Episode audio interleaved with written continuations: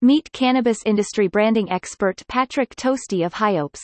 Cannabis industry branding expert Patrick Toste urges cannabis brands to cherish your customers and rethink Instagram. In an ongoing series this year, we'd like you to get to know some of the fantastic companies and people we've had a chance to collaborate with over the years.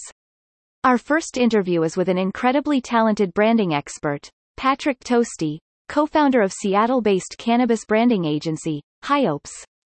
First, a little background about you. I'm originally from Rhode Island and graduated from California State University Long Beach with a B F A in graphic design. I've been designing for over ten years and have had the luxury of working with both large and small brands nationwide. I am the creative director and co-founder of Highopes Design. We are a creative studio that focuses exclusively on helping cannabis businesses nationwide unlock their potential through branding, packaging, web design, and marketing services. Our client list consists of over thirty cannabis companies that include Have a Heart, Vitacan, and Nuvata. When did you first start working in the cannabis industry? Upon moving to Seattle and experiencing the recreational cannabis market for the first time, I recognized an opportunity and established a passion for helping cannabis businesses build successful brands. I captured a handful of freelance projects with cannabis clients in Washington and California that I completed some branding and packaging work for. From there, I decided it was best to brand myself as a more established business than just a freelancer to provide more growth opportunities for myself and my clients.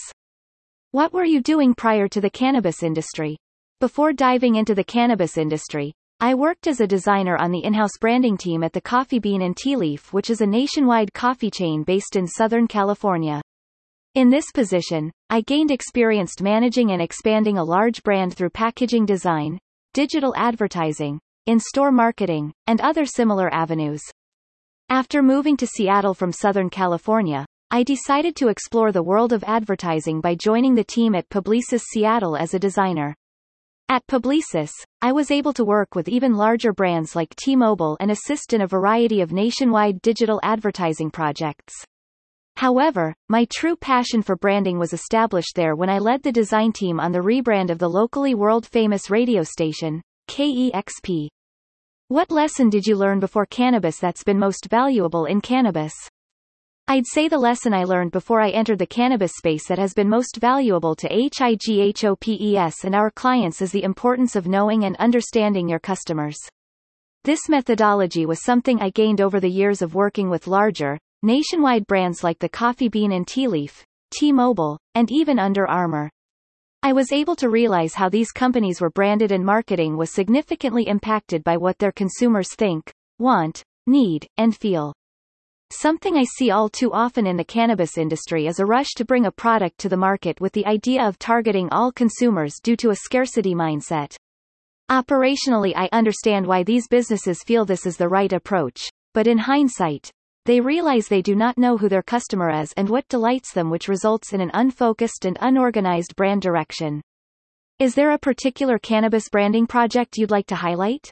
At Highopes, we are extremely proud of all the work we create for all of our clients, but I'd like to highlight the project we did for the California-based vaporizer brand, Nuvata.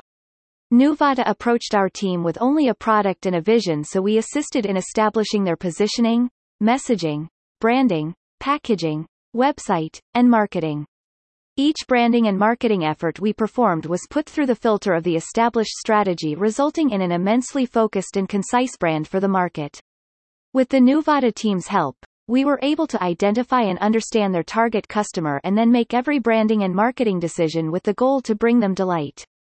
The end result spoke for itself, as within the first year they spread across the entire state of California and gained considerable brand awareness. What's the biggest misconception cannabis companies have about branding? I think the biggest misconception about branding in the cannabis industry is that your brand is simply your logo, when this could not be farther from the truth. In essence, your brand is actually not controlled by you but rather your customers. A brand is the opinion and feeling a customer has about your company based on a combination of your logo, products, packaging, website, marketing, social media, customer service, and so on. For that reason, cannabis companies can only strive to manipulate the emotional response of their customers with the goal of creating a positively recognized brand. In your view, what is the biggest branding challenge facing cannabis companies today? I think the biggest challenge cannabis companies face today when building a brand is the lack of beneficial advertising and marketing opportunities. As mentioned in my previous response, if your brand is simply the feeling a customer has of your company, then it becomes very difficult to establish a positive association with customers when you cannot take advantage of the many ways of influencing their point of view. Additionally, customers cannot begin to create that strong bond with your company when you do not have the ability to raise awareness of your brand through advertising and marketing channels. What will be the biggest branding challenge in twenty twenty? I believe the biggest branding challenge in twenty twenty will be establishing and solidifying customer loyalty. Most cannabis markets, both medical and recreational, are seeing a surplus of emerging brands which provides customers with an overwhelming amount of options to choose from.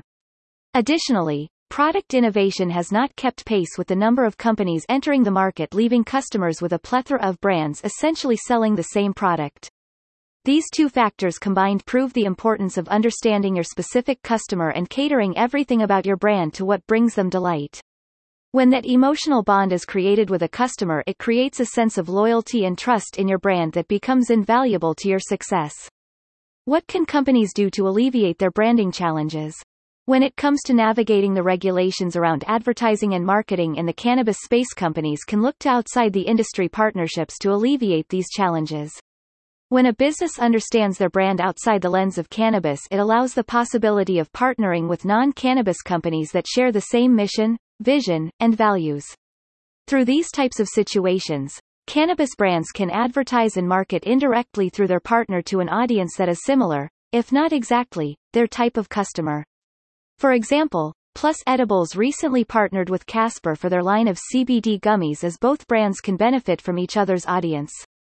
For establishing customer loyalty, cannabis companies simply need to take the time to understand who their target customer base is and either build or shift their branding to align with that audience. The more focused the ideal customer, then the easier and more efficiently a brand can market to their wants and needs. Every move a cannabis brand makes should be filtered through the lens of their consumer. In your view, what is the most underrated tool in the cannabis branding toolbox for cannabis companies? I believe the most underrated tool in the branding toolbox for cannabis companies is their brand website. This goes for cultivators, manufacturers, dispensaries, delivery, and ancillary businesses. With all the regulations surrounding advertising and marketing, your website tends to be the only platform where you can comprehensively communicate to your customer all the details of your brand. Additionally, depending on your business type, it tends to be a major channel in driving sales. For these reasons, the proper investment should be made in creating a website that is aesthetically attractive, engaging with content, and functions as a conversion tool for your business. At the end of the day, no matter who your customer is, people tend to take brands seriously that look like they take themselves seriously, and your website is the perfect platform to communicate that. In your view, what is the most overrated tool in the cannabis branding toolbox for cannabis companies?